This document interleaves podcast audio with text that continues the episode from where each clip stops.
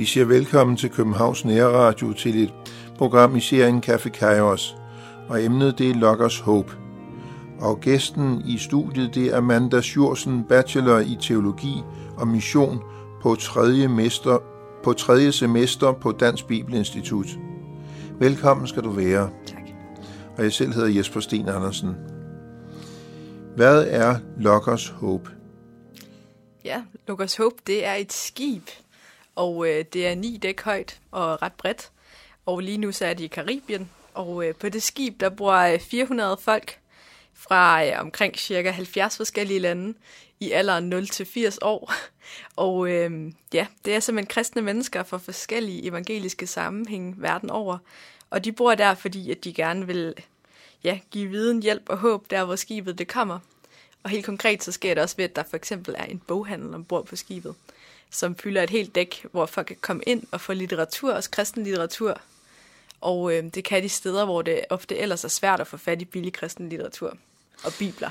Jeg skrev også lige ned, at der bliver holdt konferencer og lavet Ja. arrangementer og sådan noget. Ja, det er også en del af det der med at gerne at vil give viden, også til netop altså folk, der arbejder i mission, og bare til kristne generelt, og så også bare folk, der kommer ud fra nysgerrige og give dem noget viden. Og alle de ting, der sker, også boghandel, det hele sker, fordi man ligesom gerne vil give håbet om Jesus, og hvad han har gjort for os videre til de folk, der kommer i kontakt med skibet.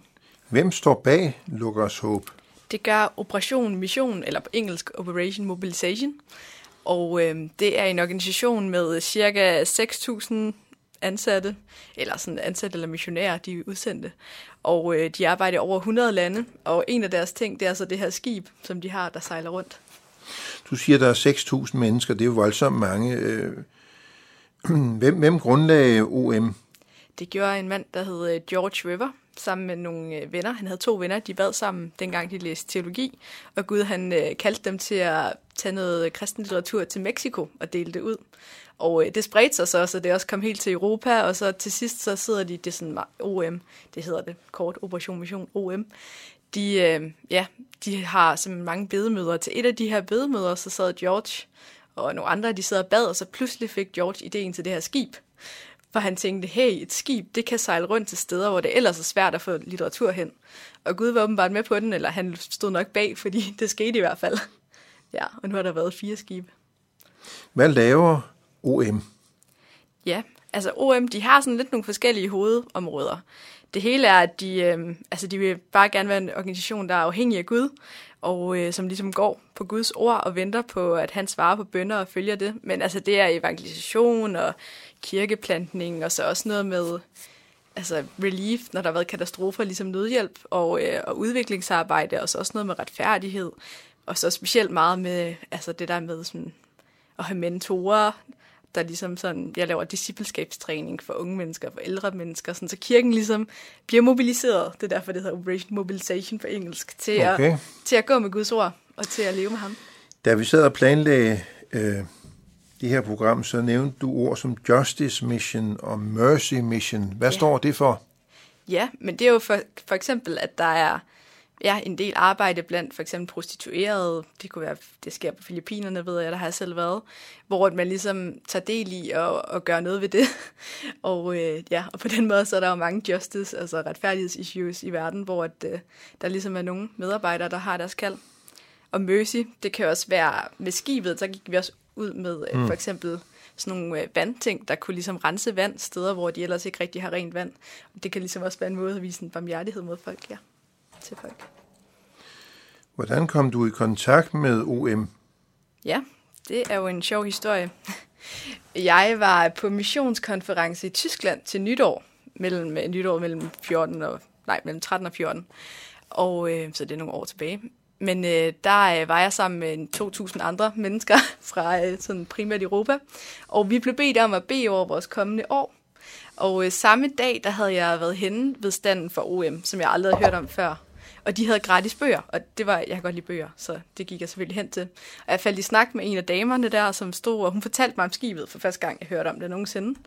Og øh, hun bad mig om at bede Gud om at sende flere folk til skibet, så det gjorde jeg. Og jeg kan tydeligt huske min bøn, fordi det jeg, øhm, det jeg bad om, det var, at jeg sagde til Gud, Gud tak, at du øh, laver sådan nogle crazy mennesker, der har lyst til at bo på et skib og arbejde virkelig hårdt fem dage om ugen. Og tak, at du der er nogle mennesker, der godt gider det, og vil du sende nogle flere? Det bad jeg Gud om. Så senere på dagen, der sad jeg så og bad over mit eget kommende år. Jeg troede, jeg skulle læse teologi, og det sagde jeg så til Gud, okay, jeg tænker teologi, og hvad tænker du? Og hvis ikke, vil du så lige sende mig et andet sted hen? Og mens jeg sidder og beder, så får jeg så et billede. Og det havde jeg ikke rigtig prøvet før, så det var lidt øh, chokerende for mig. Jeg så et billede af en kvinde, der ligesom havde gult hår og gult tøj. Og øh, det stod tydeligt for mig, at hvis jeg skulle møde hende her, jeg vidste ikke, hvornår jeg, det kunne være lige nu, eller det kunne være om 10 år. Det vidste jeg ikke, men jeg vidste, at jeg ville møde hende. og øh, der gik ikke så lang tid, faktisk kun en 10 minutter, så stod hun foran mig. Den her dame, der havde helt gult hår og matchende gult tøj. Og øh, jeg vidste jo, at jeg skulle snakke med hende, men det havde Gud ikke sagt til hende, så det tog mig 20 minutter at få kontakt med hende.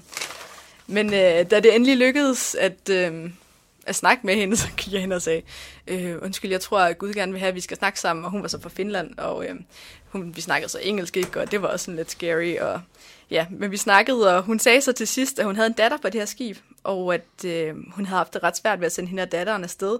Men nu følte hun altså, at Gud han kaldte mig til at tage afsted med det der skib, og det havde hun det ret dårligt med at sige, fordi jeg var også, jeg havde også havde en mor, og det kunne være, at hun heller ikke ville sende mig afsted og sådan noget, men det følte hun Gud sagde, og hun sagde, så det tror jeg, at Gud skal nok bekræfte det for dig, og det gør han også, og på den måde så endte jeg der. Du har altså modtaget det, man kalder for et kald. Ja, det kan man sige. Og det, det er der også mange andre kristne, der får. Altså sådan et, et kald direkte for Gud til at lave det ene eller det andet eller ja. det tredje.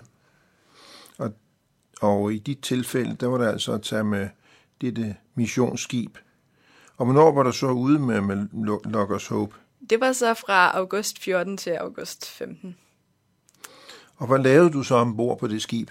Ja, mit job, det var simpelthen at gøre rent. Jeg var en af Angels, hed det, Englene. Det hed vores gruppe. Det er kun piger. Og nogle gange kommer der nogle drenge og hjælper. Men øh, ja, vi var et team på en 15-16 piger, der simpelthen stod for at holde skibet rent. Og vaske tøj også. Så jeg har foldet rigtig meget tøj. Og kommet tøj ind i vaskemaskiner. Kæmpe vaskemaskiner. Ja. Ja. Og øh, det lavede I? Det gjorde jeg så fem dage om ugen. Fem dage om ugen? Fra klokken 6 om morgenen og nogle gange halv seks, hvilket jeg synes var ja. lidt tidligt. Og så ja. havde I vel en dag fri? Det havde vi. Vi havde en dag fri, og så havde vi så, ud over de fem dage, så havde vi så en dag, der var fokuseret på ligesom missionsarbejde, eller det der med sådan, det var det andet også, ikke med sådan direkte at gå ud i kirker, eller tage ned i boghandlen og bruge tid på at snakke med de folk, der er der om Jesus. Hvad bestod en ministry-dag af? Jeg kan forstå, at, at der kom ret mange mennesker i den boghandel, så der var, ja. der var behov for, for ansatte til at betjene dem. Ja, og der var jo folk, der var ansat i boghandlen som, det der, som deres job, og vi havde også en café, hvor der også er folk ansat. Men så var der simpelthen folk, der blev sat ned på deres ministry day der. Blev sat ned for at faktisk bare snakke med folk, eller holde ja. programmer, der fortalte om Jesus, altså holde vidnesbyrd og sådan noget. Jeg kan godt lige bare gå hen til folk og sige, Nå, hvad laver du her? Og så spørger de, hvad laver du her? Og så fortæller jeg min mærkelige historie, så de sådan, det er lidt vildt. Og så, Nå, hvad synes du om Gud? Og så kan man få en god snak om Gud. Okay. Så det brugte jeg meget tid på. Der var også noget med, at I havde en café. Mm. Mm. Jamen, det var netop der, man ligesom kunne sætte sig ned med folk og ligesom have en længere ja. snak, så det var, ja, smart. Mm. Og I fik, I fik virkelig øh, talt med mennesker om, om Jesus? Ja, og også angående, hvor mange der var, for jeg var lidt skeptisk og tænkte, hvad, hvad kan det her skib og sådan noget, men altså, der var en million, en million besøgende det år, jeg var der, samlet set. Og øh, vores rekord på en dag var 29.000, så altså, der er virkelig, der var gang i den. Der var også mange toiletter, der skulle gøres rent. Prøv at beskrive en enkelt dag. Er bare en arbejdsdag, eller en... Ja, sådan en typisk dag på, på skibet. Typisk dag på skibet, ja. Altså, jeg vågnede i min kahyt, hvor jeg boede i en kahyt nede under vandet sammen med tre andre. Og øh, mig og en til i kahytten, vi arbejdede begge to med rengøring, så vi skulle stå op der kvart i seks. Og øh, vi, der var helt mørkt i kahytten, fordi vi kunne ikke tænde lyset, de andre sov stadigvæk, så vi væltede tit ind i hinanden sådan der om morgenen. Men vi kommer ud og kommer ned og har vores uniformer på, og øh, så starter vi dagen med en bøn, når alle er mødt op, og et bibelvers, og så bliver vi sendt ud. Og jeg, jeg kunne godt lide at støvsuge, så jeg har brugt mange måneder på at støvsuge. Så efter noget tid, så ja, efter en times tid, så er der så morgenmad. Spiste morgenmad, og så var der morgenandagt for hele skibet, hvor der er nogen, der, ja, da vi sang et par sange, og der var noget ligesom Guds ord. Det var lækkert. Så gik vi tilbage til arbejde og arbejdede ind til middag, hvor vi så havde en hel times pause til frokost, hvor jeg tit gik ned og brugte en halv time af den på at være sammen med Gud, fordi jeg bare sådan kunne mærke, at jeg havde brug for Gud, på en måde, jeg ikke har oplevet før. Så der gik jeg ligesom ned. Og så efter det, så mødtes vi igen i vores arbejdsgruppe, og så holdt vi endnu en andagt sammen Øh, der var virkelig meget tid til det der med at være sammen med Gud sammen. Og så efter det, så gik vi så ud, og der fik jeg lov at spille klaver, og mit, det var jo kun piger, jeg arbejdede sammen med, og de sang mega godt. De sang bare firestemmigt, du ved, sådan folk fra forskellige lande og sådan noget. Det var virkelig lækkert. Men så gik vi ud og arbejdede igen, og så når alle var færdige på hele mit team, så sluttede vi af. Og det kunne godt være, at man sad og ventede 20 minutter på, at alle kom og var færdige. Det synes jeg var lidt frustrerende, men også en meget god øvelse. Og så havde man fri, og jeg gik ofte op på biblioteket og læste bøger, og så gik jeg ned sammen med nogle venner og snakkede med nogle af vores gæster, fordi det er sjovt at snakke med Jesus. Det var en typisk dag. Jeg kunne forstå, at med det der øh, missionsskib, så kom I til mange lande. Hvilke lande kom du til? Ja, altså man er cirka tre uger i hver havn. Og øh, jeg startede min tid i Taiwan, som er en helt anden verden end Danmark. og øh, så sejlede vi til Singapore, og øh, derfra til Malaysia, og så til Filippinerne, hvor jeg brugte rigtig lang tid. Øhm, og så ellers så har jeg også været et smut øh, i Hongkong, hvor at, øh, og i Singapore også igen. er to omgange. Men øh, ja, men øh, jeg forlod skibet i Hongkong, og inden, altså inden at jeg forlod skibet, havde jeg også noget været i USA for at pakke bøger til skibet. Ja. Ja, så det er der, jeg har været. Jamen ja, du har sikkert oplevet en, en, en masse. Hvordan overvinder man sprogbarriere? Fordi dem må der jo være mange af. Ja, Altså det varierer lidt fra land til land. For eksempel på Filippinerne er de heldigvis meget gode til engelsk, så hvis man har det okay med engelsk, kan man snakke med de fleste. Men så er der andre steder, for eksempel Taiwan og Hongkong, hvor at, øh, det kniver lidt mere. Men øh, heldigvis på skibet, så er der jo som regel altid nogen, der kommer fra det land, vi er i, og de kan jo sproget. Så det smarte er, hvis man gerne vil ud og snakke om Jesus, og, og også alle de steder, vi er, så kommer der faktisk volontører ind, altså folk, der faktisk bor i den havn, kommer ind og hjælper os. Og de hjælper tit med rengøring, fordi det kan man hurtigt sætte dem ind i. Så jeg fik ofte nogle lokale venner, som jeg så kunne udfordre til at gå ud i mission ved at sige, hey, vil du ikke gå ud med mig, fordi du kan oversætte, og så fik de ligesom prøvet at evangelisere for første gang, for det havde de måske ikke prøvet før, og det gjorde Nej. de så ved oversættelse. Det var ret smart og ret fedt. Mm. Men man kan jo godt undre sig over, undre sig over som, som udenforstående, hvordan arbejder man sammen med folk fra utallige lande, for det var jo. Det var vi, og det gav også udfordringer. Det gjorde det helt sikkert. Øh, der var også nogen, der ikke var så gode til engelsk, når de kom, men de simpelthen måtte intensivt lære det undervejs. Specielt nogle ældre mennesker, som Gud har kaldet til skibet, som måske ja. har været missionær et eller andet sted ikke?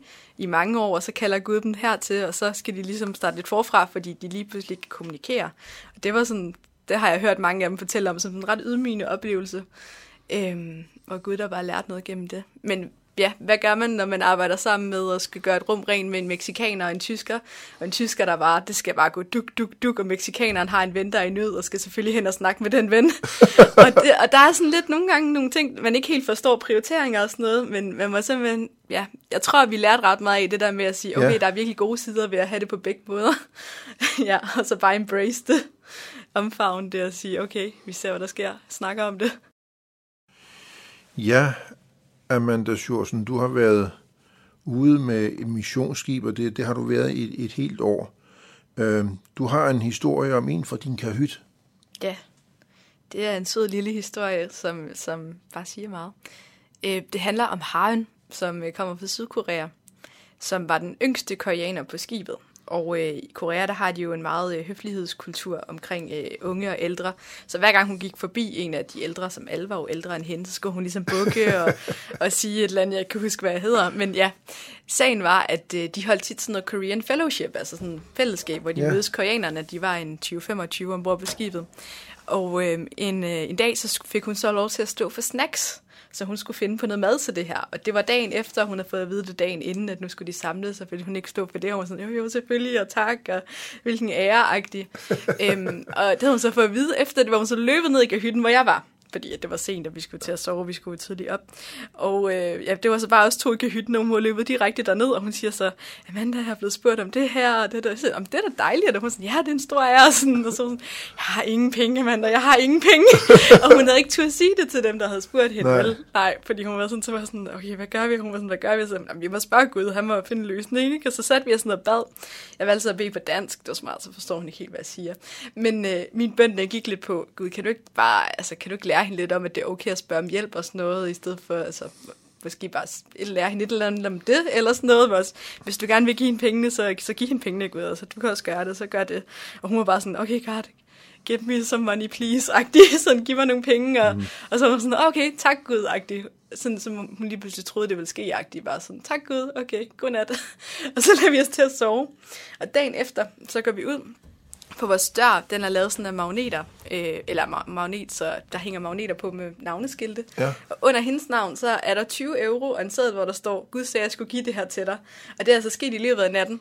Og, øh, og hun var bare sådan, well, nice, thanks God, -agtig. så tog hun bare, så gik hun videre der klokken 6 om morgenen, og jeg var sådan lidt mere, wow, skete det lige? Altså, og hun havde virkelig regnet med det. Og Ja. bare den der tro på, at hun vidste, det ville ske, det synes jeg var helt vildt. Ja, det var bare en vild oplevelse, sådan en lille oplevelse. Ja. Du har haft, sikkert haft mange oplevelser på det skib. Var det værd at give et år til OM? Ja, i hvert fald. Ja, jeg vil gerne være blevet der, men det, det synes jeg så heller ikke, jeg skulle. Han synes, jeg skulle tage tilbage igen. Så må man jo gøre det. Men, øh, men ja, jeg er virkelig glad for det, jeg har lært. Og bare sådan den at bo i det fællesskab med, med så mange forskellige mennesker, der bare tjener Gud og sådan bruger deres talenter på så mange forskellige måder. Øhm, det var bare virkelig inspirerende. Og at være et sted, hvor vi kunne sidde, der var sådan en kæmpe spisesal, hvor man sad og spiste sammen, og hvis man bare sad og holdt pause der, så kommer der nogen hen og siger, åh, vi kan godt hjælpe mig med at bede for elevatoren, eller åh, vi kan godt hjælpe, vi har 400 mennesker siddende, og taleren er ikke kommet, -agtig. Men det der med, at folk kommer og beder beder om at, at få bedt for noget. Det synes jeg bare var ret inspirerende, det der med, hey, vi beder for hinanden, vi lægger det frem for Gud, vi søger Gud sammen. Det, det var bare sådan et helt specielt fællesskab at være i, der var, var utrolig givende. Altså, jeg føler virkelig, at jeg har fået givet så meget ved at få lov at være afsted, der Gud virkelig har investeret så meget i mig, ved at lade mig få lov at opleve de ting. Mm. Har det beriget dig sådan rent menneskeligt, og også sådan rent åndeligt? Ja, helt klart. Dels så fik jeg adgang til et bibliotek med nogle bøger, som jeg aldrig har fundet i Danmark, og biografier, specielt en masse missionærbiografier, jeg læste, som virkelig var inspirerende. Øhm, men også bare mødet med de mennesker. Jeg er typen, der går hen og spørger folk, okay, hvad har Gud lært dig, og sådan, hvordan har du oplevet Gud i dit liv? Og bare få lov at få alle de historier, og så forskellige de er, og så alligevel så stor Gud er, og så meget Gud bare går igen. Øhm, men også at være i et fællesskab, hvor at, altså, der var virkelig fokus på at bruge en halv time med Gud alene hver dag. Det blev ligesom bare forventet, at det gjorde man. Øhm, og at høre folk, der bare sådan talte Bibelens ord til hinanden, fordi de hver dag bruger så lang tid i det, det var også sådan, det har beriget meget og givet meget lyst til at sige, okay, jeg skal virkelig have Bibelen som en del af min dag hver dag. Og det er jeg virkelig glad for. Hvordan holdt du skruen i vandet sådan rent økonomisk det år? Ja, fordi man skal jo øh, betale en del penge for at være med, selvom man arbejder 40 timer om ugen, så, øh, så giver man jo penge for det. Og øh, det koster omkring, jeg ved ikke hvad tallet er nu, men 5.000, det er sådan varieret. Altså så for eksempel folk fra Filippinerne betaler mindre, end man gør i Danmark og sådan noget. Ja, Men øh, ja, men jeg, øh, kunne, jeg fik lov af familie og venner og folk, der bare støttede mig, og der samlede omkring halvdelen af det ind.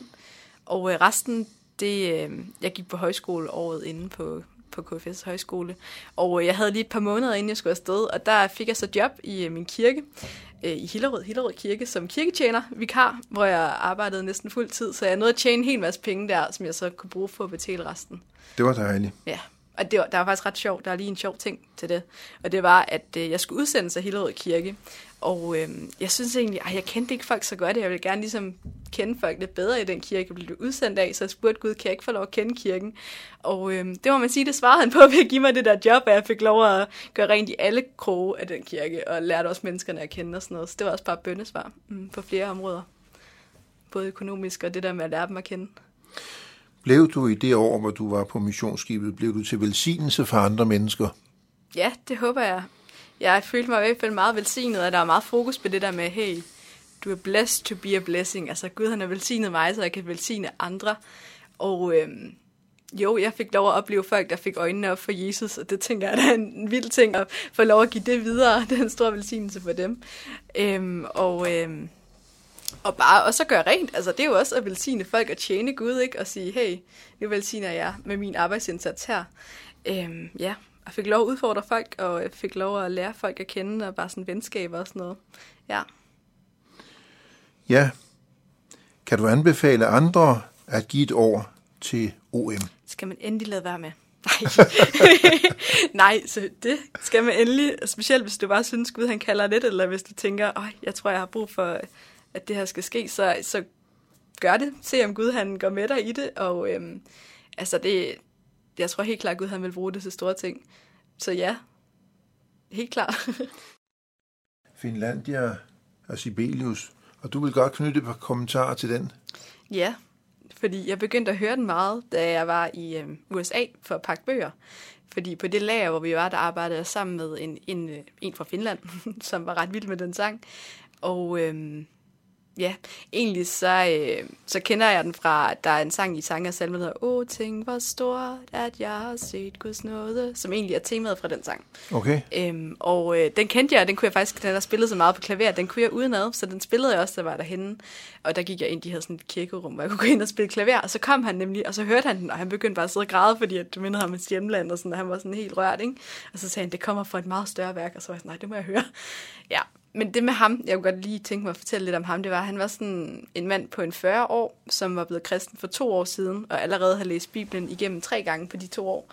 Det synes jeg var ret imponerende. Og øh, han, øh, han var simpelthen blevet kristen, efter han var gået i en skov. Han var skovhugger, sådan en rigtig fin skovhugger, der boede med sin øh, kæreste på 30. år. Næsten, nej, det, er ikke, det kan ikke passe, men mange år, ikke? Og øh, drak noget brændevin og sådan noget. Men han gik ud i skoven, og så på et tidspunkt, så sker der simpelthen det, og det er lidt voldsomt, og han, han ville næsten ikke fortælle mig det, men det gjorde han så alligevel på et tidspunkt, fordi jeg spurgte ham mange gange, og han var sådan, okay, det der skete, det var, at han simpelthen, han mødte simpelthen djævlen. Han stod ligesom ansigt til ansigt med djævlen, der sagde, vil du ikke give dit liv fuldt til mig? Du har allerede givet det hele, vil du ikke give det sidste sådan over til mig. Og så, øh, så var der bare noget bag ham, der sagde, nej, du er min. Og han vidste bare, at det var Jesus, der stod bag ham. Selvom han ikke kunne se det, så vidste han det. Og efter det, så gav han sådan sit liv totalt til Jesus. Ikke? Og når han havde stået ansigt til ansigt med, med den onde selv, ikke? Så, altså, så han var virkelig sådan... Han har virkelig bare lagt det hele over til Jesus, og han ville ikke have noget, der sådan overhovedet kunne føre ham tilbage, og så var han så blevet sendt af Gud til USA for at så sådan komme lidt længere væk fra sit gamle liv, fordi ja, han var ligesom bundet af nogle vaner, han ligesom kæmpede med. Ja. Så øh, det var bare ret vild oplevelse at møde ham og se hans kamp for ligesom at følge Jesus og komme ud af de gamle vaner og sådan noget. Der bare kom på en ret alvorlig baggrund. Men han var altså vild med den sang. Nu har vi lyttet til mange af dine erfaringer fra, fra øh, dit år med, med OM. Hvad kan lytterne bruge dine erfaringer til? Ja, men jeg håber, at de øh, kan blive lidt inspireret af nogle af de mennesker, som jeg er blevet inspireret af. Øhm, og øh, specielt sådan noget omkring det der med at øhm, være ydmyg til at lære af det sted, hvor jeg er nu. Altså, det var meget klart for mig på skibet, fordi jeg vidste ikke, hvad jeg skulle, så jeg vidste bare, at Gud sagde, okay, du kan lære det der, og så tjene folk. Og jeg tænker bare, at det er en god tilgang at have til, hvor end man er henne, det der med at sige, jeg må lære, hvad der er at lære, og lære af Gud hver dag, og så tjene, hvor jeg kan ikke, og ligesom have den indstilling. Og så det der med at gå i tro, der var godt nok mange gange, hvor at vi ikke vidste, hvad der skulle ske, og at vi skulle ud i en eller anden kirke, og vi vidste slet ikke, hvordan det så ud, eller hvad der var af muligheder og sådan noget. Og så bare gå og sige, okay Gud, så må du lige lægge os det rigtige på hjerte, og så håber vi, at det er noget, der giver mening for den forsamling, som vi ikke ved, hvordan det ser ud. Og sådan det der med at sige, ja, okay, jeg tror, Gud siger det, det vælger jeg simpelthen at handle på. Lyt til Gud, og så følge det.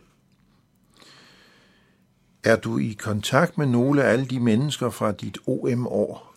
Ja, heldigvis så er internettet jo en meget fin ting, hvad det angår. Så ja. uh, Skype, det er, det er ikke så flittigt benyttet, som det var lige efter jeg kom hjem, men, men stadigvæk en gang imellem, så, så skyper vi lige, og så hører jeg lige primært mine veninder sådan, ah, hvad, hvad, hvad lærer Gud dig for tiden? Det er sådan et typisk emne, ja. vi har op, og det er okay. ret inspirerende at høre.